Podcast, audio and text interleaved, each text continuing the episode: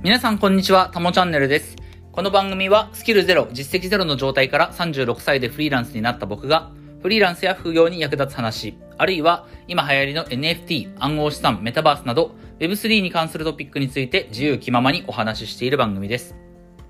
はい。ということで、今日も早速やっていきましょう。今日のタイトルはですね、そんなの Web3 じゃないという議論。このテーマでね、お話をしたいと思います。NFT とか Web3 というものに関わっていると、まあいろんなところでね、えーこの議論を見かけることが多いと思うんですよね。そんなの Web3 的じゃないとかね、Web3 的じゃないっていう、その、論評がよく出てくると思うんですけれども、まあそこに、こう付随して出てくる言葉がですね、えーそんなのは人々の自由を制限していると。Web3 っていうのはもっと自由であるべきだっていう議論。まあ時には炎上めいたものも起こったりするんですけれども、まあこれって一体どういうことなんっていうことについてね、話をしたいと思います。NFT とかブロックチェーンとか Web3 というものをまだ何も知らない人にとっては、そもそも Web3 的じゃないとか、じゃあそもそも Web3 的ってどういうことなんだと。Web3 って何なんだそこに紐づくその自由という概念、Web3 イコール自由みたいなことがよく言われるけれども、それってどういうことっていうのが、いまいち理解できてない人も多いと思いますし、そもそもそんなこと誰も最初知らないので、うん、この部分についてね、少し話をしていきたいと思います。はい。で、まあ Web3 っていうのは、これからの時代のインターネットのあり方なんですよね。で、えー今僕たちが生きてる時代のインターネットっていうのは、まあこの Web3 というものが、こういう概念が登場したことによって改めて今の時代のインターネットが Web2 というふうに位置づけられた感じもあるんですけれども、まあ今僕たちが生きてる時代のインターネットがまあ Web2 だと。そして今から20年ほど前、えーですね、えーインターネットというものがこのように初めて出てきてから、まあ大体2000年、2000 2010年ぐらいまでかな。2010年ぐらいまでのインターネットっていうのが、まあ Web1 と言われるような感じなんですけれども、一旦 Web1 とか Web2 が何かっていうことは置いといてですね、まずとりあえず Web3。うんそして、まあ一応 Web3 と対比すべき、まあ今のインターネットですね、Web2、Web2 に関してはちょっと説明しましょうか。まあ Web2 と Web3 に関してはちょっと話をしたいと思います。で、まずキーワードは、えーこの Web3 と Web2 のキーワードは何かっていうと、Web3 は分散化された世界、分散化されたインターネットなんですよね。一方で今僕たちが生きてるインターネットの世界、Web2 のインターネットっていうのは中央集権的な世界、中央集権的なインターネットっていうふうに呼ばれます。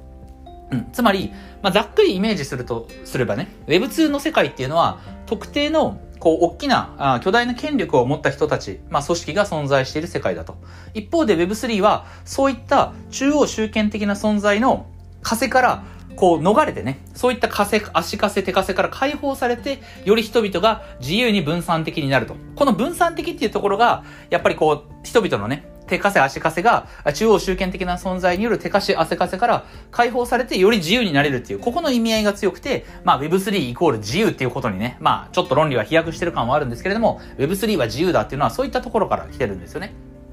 で、まず Web2 の中央集権的っていうのはどういう意味かっていうと、そもそも僕らってね、もう Web 以前、ずっと昔からこの人類が、なんだろう、社会活動、経済活動を営んでくる中で、基本的に僕らは中央集権的な存在のもとを生きてるわけですよね。一番大きな、まあ、これまでは一番大きな中央集権的存在って言ったら、まあ、何だったかっていうと、まあもちろん国なわけですよ。国。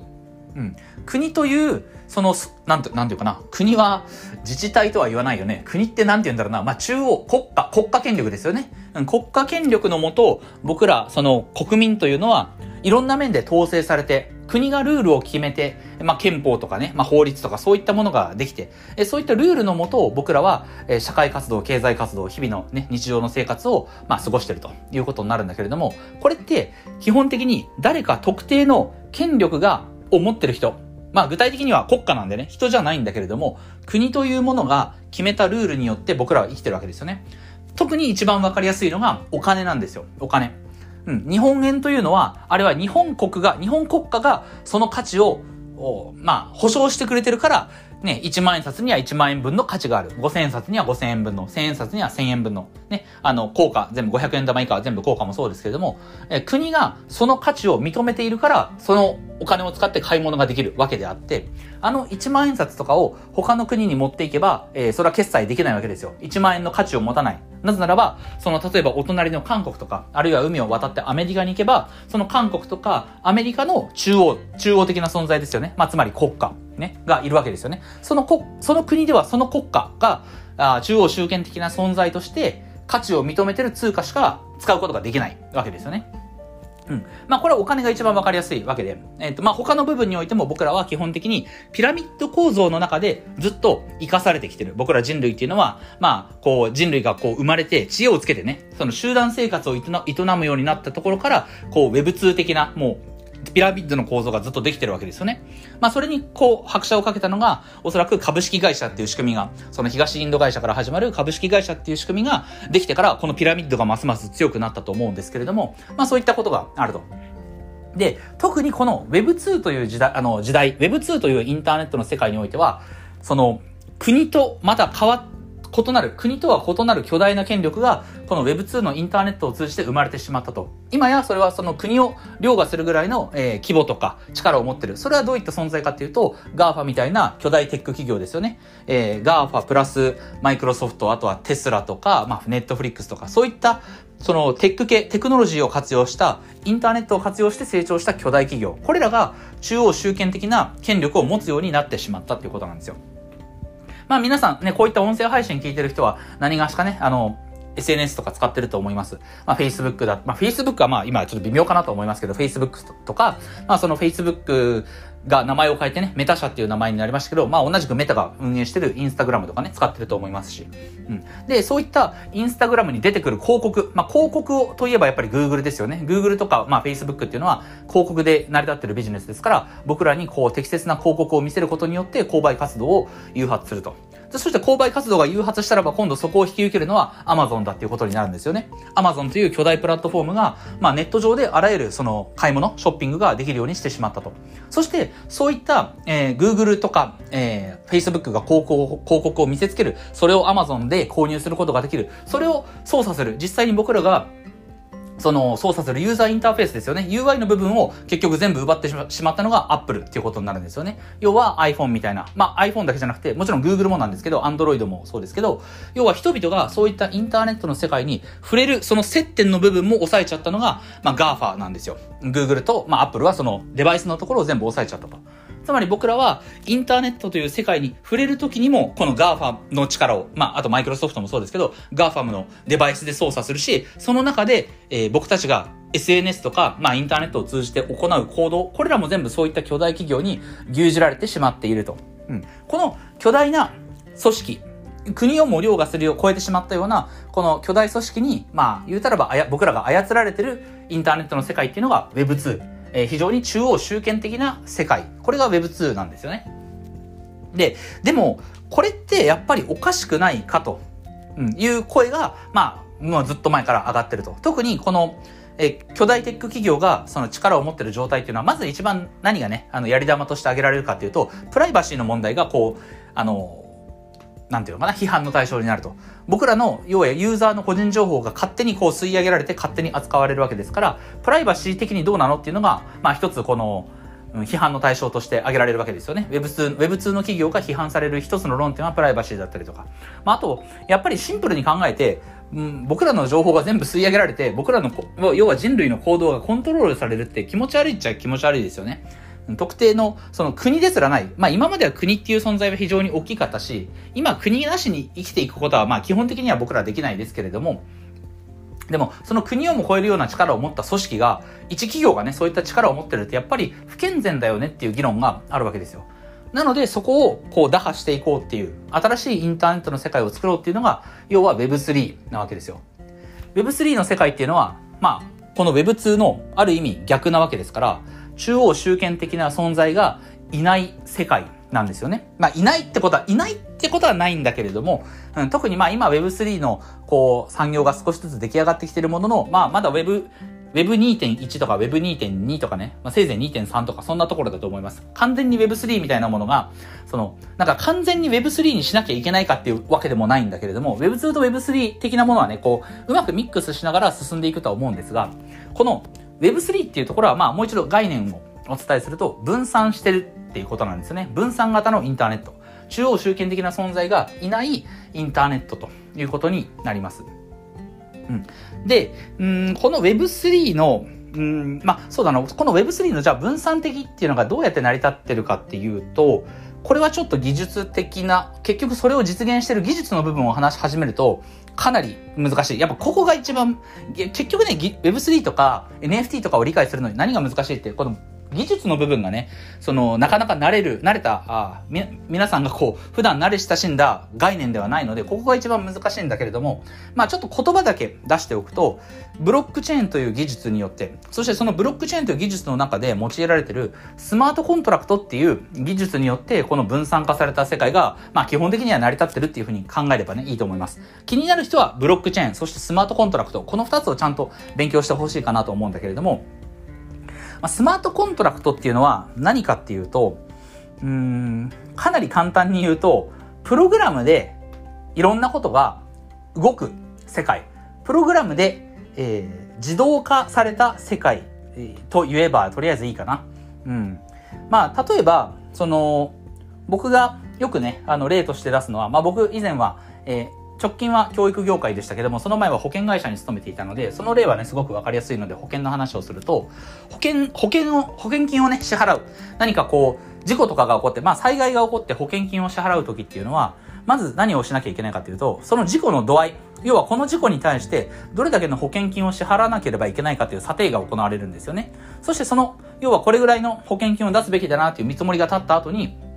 その情報に基づいて、いろんな人がこう、いろんな手はずを踏んで保険金を支払うと。その間には、当然保険、保険会社の人間も絡ん、の働き仕事も絡んでくるし、最終的にその人々の、その、銀行口座に着金するためには、保険会社の次に銀行というシステムを介して保険金っていうのは最終的に支払われることになるわけですよね。えー、もう一回整理すると、事故が起こった、その事故を査定する。その査定結果に基づいて、まず保険会社の中のシステムが動く。ね、システムが動くって言っても、ここは人がいろいろ判断してる。人が手を動かさなきゃいけないわけですからね。うん。で、加えて、えー、そう、最後その情報を銀行に送って、銀行が、えー、銀行口座に、えー、お金をちゃんと入れて、えー、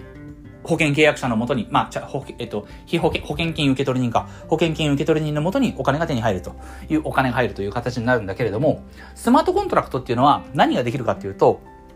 まあ、この保険のシステムの中で言うと、まあ、査定の部分ですね。えっと、保険の事故の対象となる事故が起こった時に、その度合いは別の方法で測らなきゃいけないんだけれども、要は、この保険、事故に対してこれだけの保険金を支払ってくださいっていうことが決まったと。それが決まったとしたらば、その、これだけの保険金を支払ってくださいっていう指示が出た瞬間に、あとはすべてコンピューター、プログラムで自動的に保険金が保険金受けて、受け取り人のところまでちゃんと着金する。プログラムだけでそこが完結する、自動的に。っていうのが、まあ、スマートコントラクトの世界だというふうに理解すればいいかなとは思います。ちょっとうん、語弊はあるかもしれないけれども、まあ、まだ、ね、これから、ね、これを聞いてくださってる人はこれから勉強していけばいいと思うので、とりあえずイメージだけ、えー、お伝えすると、要は、一つ何かトリガーとなる、引き金となる情報、つまり、これだけの保険金を支払ってくださいっていう査定結果が出たら、その査定結果に基づいて、あとは全部、プログラムで保険金が支払われるところまで自動化されるっていうこの仕組みが、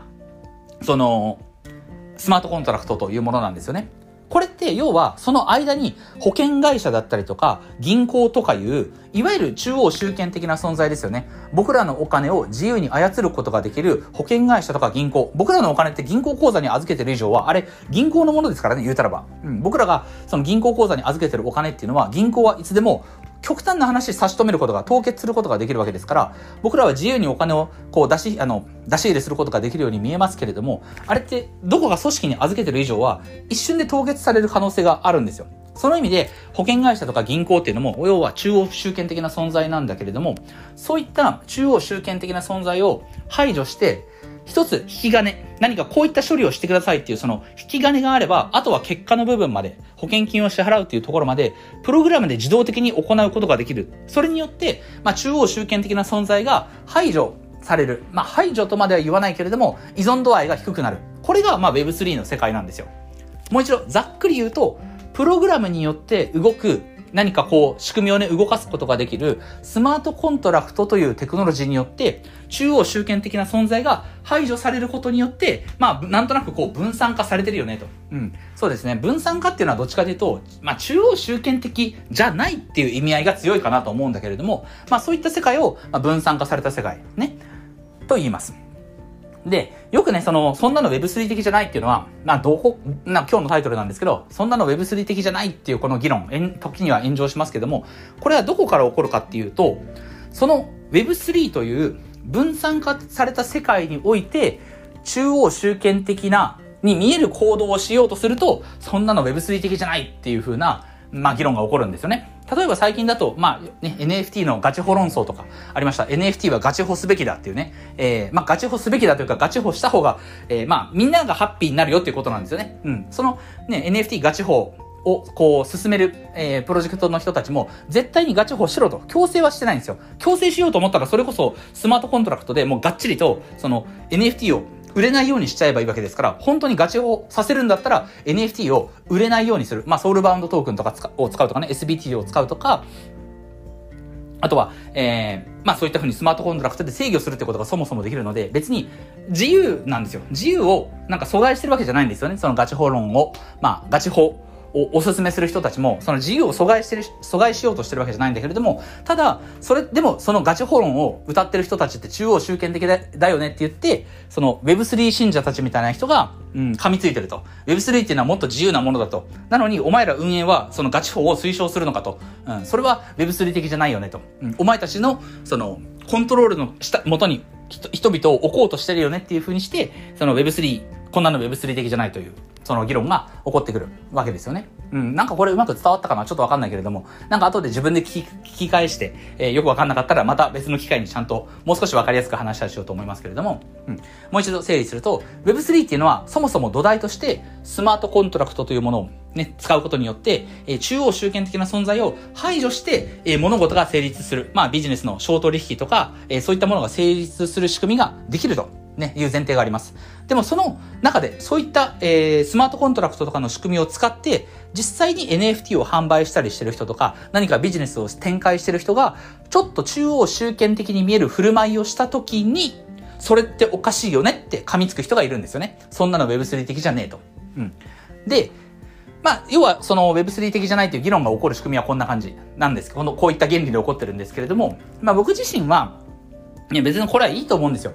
と、あの、Web3 的な仕組みを、Web3 の仕組みを使って、つまり、ブロックチェーンとかスマートコントラクトという仕組みを使って、えー、何か、えー、ビジネスをしていく。ね。要は、こういったテクノロジーは何かこう人類の役に立てるためにこう作られてるわけですから、当然それは一番はやっぱりビジネスだと思うんですよね。お仕事、ね、事業のためにそのスマートコントラクトとかブロックチェーンの仕組みを使うと、これは当たり前だと。じゃあ、その事業をやってる人が、この Web3 的なね、分散化した世界というところに完全に乗っからなければいけないのか、そういったものを実現しなければいけないかっていうと、それはやっぱ違うと思うんですよ。うん。Web3 というテクノロジーが体現できる世界、実現できる世界は確かに分散的。そしてその技術が持ってる、イーサリアムじゃないや、えっと、イーサリアムというブロックチェーン、まあイーサリアムちょっと言っちゃいましたけど、えー、まあイーサリアムみたいなね、ブロックチェーンが持ってるスマートコントラクトという機能が、まあそもそも分散的である。これは間違いないんだけれども、その分散的な技術を土台として、どんなビジネスを作るかは、別、これ全く別の話なんですよ。そして、ビジネスを作るっていう段階で、においてはですね、ビジネスを作るっていう段階においては、絶対にやっぱり企業みたいなものが存在する。要は、そのビジネスを主として成り立たせていく、主として取り組んでいく主体が、もう要はまあ会社ですよね。議場、議あの、事業が、事業者が存在するわけですから、その事業者が存在する以上は、この Web3 のブロックチェーンという技術をどう使うかも、まあ自由なんですよ。自由。そして、一定程度ね、やっぱりその事業として成り立たせようと思ったら、その事業者が中央集権的に物事を決めて、判断して、そして執行していくってことは、これ絶対に必要なんですよね。うん。要は理念とか技術の部分では分散的なね、イーサリアムのブロックチェーン、スマートコントラクトっていうのは理念は分散的だけれども、それを僕たちの世界に実際に使おうとビジネスとして使おうとなった場合、この段階においては、絶対にまあ、中央集権的とまではいかないまでも、誰かの、やっぱり恣意的なね、この、なんだろう、判断によって物事を決めていかなきゃいけないっていうのは、これは絶対あるわけなんですよ。で、これ分かりやすくなんか、いい例がないかなと思ったんだけれども、例えば、うん、まあ、その、何のために仕事をするのか、何のために人は働くのかっていう時にね、まあ特にこう、うーん、なんていうのかな。まあ理念みたいなものをこう、強く押し出してる会社、うん、仕事っていうのは、やっぱりやりがいを持って、働きがいを持ってね、何かこう、うん、社会的な意義のために働くのが一番であって、お金っていうのは二の次だと。うん。社員のみんながお金のために働くっていうことを第一義として働くのはおかしいと。や、やっぱやりがい持って働くことが一番なんだっていうことを、まあ、歌ってる会社があるとしますよね。うん。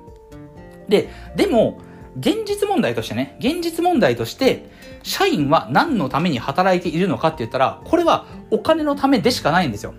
これはね、間違いないんですよ。要は、やりがいを持って働くっていうのは理念の部分であって、そして現実問題の部分は、えー、人はお金のために働いてるっていう事実があるんですよね。要はこれって、その理念だけ、そのやりがいっていう部分だけをもし歌っていたとしたらね、例えばじゃあ給料3分の1に下げますと、月収を3分の1にして、ボーナスなしにしますと、年収だと3分の1以下になりますって言った瞬間、人はどんなにやりがいをも感じていたとしても、どんなにそのやりがいというものに共感していたとしても、給料が3分の1になったら食っていけないっていう現実問題がありますよね。まあ、これと、まあ、に、ね、どうなんだろう。やっぱこの例微妙かな。ちょっとよくわかんないかもしれないけども、要は、やりがいを語るっていうのが Web3 における分散化の理念を語ってるみたいな部分ですね。もちろんこれは、スマートコントラクトっていう技術自体はね、あの、理念じゃなく、もう厳然たるものとして存在する。だから分散化してる世界っていうのはあるんだけれども、これは土台の部分。やっぱりこう、理念的な部分、思想的な部分であって、これは、まあ、働くことにおけるやりがいみたいなものなんですよね。でも一方で、現実問題としては、社員っていうのは、ね、労働者っていうのは、お金を稼がないと食っていけないわけですから、極論何のために働いてるか、明日のご飯を食べるためっていうのが、これ答えじゃないですか。理念はもちろんなんだけれども、事実、構造として何が必要かって言ったら、お金が生活のために必要。これがありますよね。で、事業者もこれな、同じなんですよ。Web3 関係のビジネスをしている人たちも、何をその事業を通じてね、実現していきたいかっていうのは人、あの、会社それぞれ人それぞれですけれども、そこには絶対に自分たちの判断によって物事を決定していかなきゃいけない。ある意味、中央集権的に見える行動っていうのは、絶対にこれは、はい、最終的には排除することができないんですよね。うん。年収3分の1になっても働けっていうことが言えないのと同じように、あなたたちがやってる事業も、どこまで行っても分散的であれ、中央集権的な判断はするな、意思決定はするな。これは成り立たない話なんですよ。うん。それを、まあ、うん、多分ね、その Web3 原理主義者というか、やっぱりそのブロックチェーン界隈の、まあ原理主義者的な人たち、クリプト原理主義者的な人たちは、うん、その Web3 の思想性の部分だけ持ってきて、そんなの分散的じゃない、中央集権的だと、そんなの Web3 じゃないっていうふうに言うかもしれないんですけど、だったらまあ仕事、ビジネスしてみろと。Web3 に関するビジネスをしてみたらわかると思うんですよ。絶対に自分たちの意思決定で何か判断しなきゃいけない。時には中央集権的な構造を敷かなきゃいけないこともあるっていうことに気づくと思います。うん。これに気づいてないっていうのは結局理念ばっかり語ってる、で、社員にその、なんだろう、給料3分の1になっても働きますかっていうことをね、言ってるような、まあ会社と同じかなと思いますので、ね。うん。ということで、その、まあ Web3、まあ、そうだな。ちょっとどこに落としどころつけるかちょっとなんとも難しいですけれども、まあなんとなくお分かりいただけたかなというふうに思います。うん、Web3 の概念っていうのは分散的。それはどこからそもそも生まれたかというと、Web2 っていうのは中央集権的な仕組みだったと。うん、ただ、その Web3 の分散的な、えー、理念っていうのは、確かに仕組みとしてはブロックチェーン、スマートコントラクトというものを使って存在してはいるんだけれども、やっぱりそれっていうのはあくまで理念だと。別にその、現、なんだろう、現場レベルでね、事業レベルで、その分散性とか中、非中央集権的であるっていうことを強制すべきものでもないし、そもそもそれを強制していたらやっぱり成り立たない。それは、理念だけ語って、やりがいとかを語って、え、現実の、なんだろう、社員のお給料を見ていない会社、これと同じなわけですよね。うん。理念だけを見ていても、分散性のところだけを見ていても、事業としてはうまくいかないっていう。まあ、多少は Web2 的なあ判断も必要っていうところがある。ここが、なんだろう、Web3 を、なんだろう、信仰してる信者みたいな、Web3 信者みたいな人にとってはなかなか納得がいかないところなんだと思うんですけれども、まあそこが時折、こう、ツイッターとかでもね、バチバチというふうに火花が散ることもある。時には炎上することもあるっていうのが、まあ今、この界隈で起こってることなのかなというふうに思います。はい。ということで、まあ Web3 というものにですね、こう、足を踏み出ると、まあ結局のところ、うん。まあ人それぞれ、なんだろう、新しく Web3 というものに、ね、入ってきた人には、その Web3 の概念がまだわからないし、でも一度それを理解すると、確かにこれは革新的だなと思うかもしれない。そうすると、なんか新しいものを自分は知ってるから、既存のね、Web2 の世界のものがやっぱ古いものだよねっていうふうに思いがちなんだけれども、やっぱり Web2 の世界には、Web2 の良さがある。Web2 というか、中央集権的な構造じゃないと物事は進められない時ってやっぱりありますからね、どうしてもね。うん。そこの折り合いは、まあこうなかなかつけづらいし、まあ人が何を信じるかそれぞれなんでね、特にその思想性とか理念の部分でぶつかっていくと、なかなかこう平行線をたど、ずっと平行線で行くのはまあしょうがないかなと思うんですけれども、まあこういったところも多分いずれはね、そういった議論も起こらないぐらい、まあ Web2 と Web3 ってなんだっけ？結局それってミックスされたよねみたいな世界にもいずれはなると思うのでね。まあこの世界の動向はこれからも、いろんなところで火花起きてるなと思いながら見ていきたいかな、見ていきたいかなというふうに思います。はい、えー、それでは今日はこれで終わりたいと思います。えー、音声以外にも Twitter ノートでも役に立つ情報を発信してますので、ぜひフォローよろしくお願いします。ではまた次回の放送でお会いしましょう。タモでした。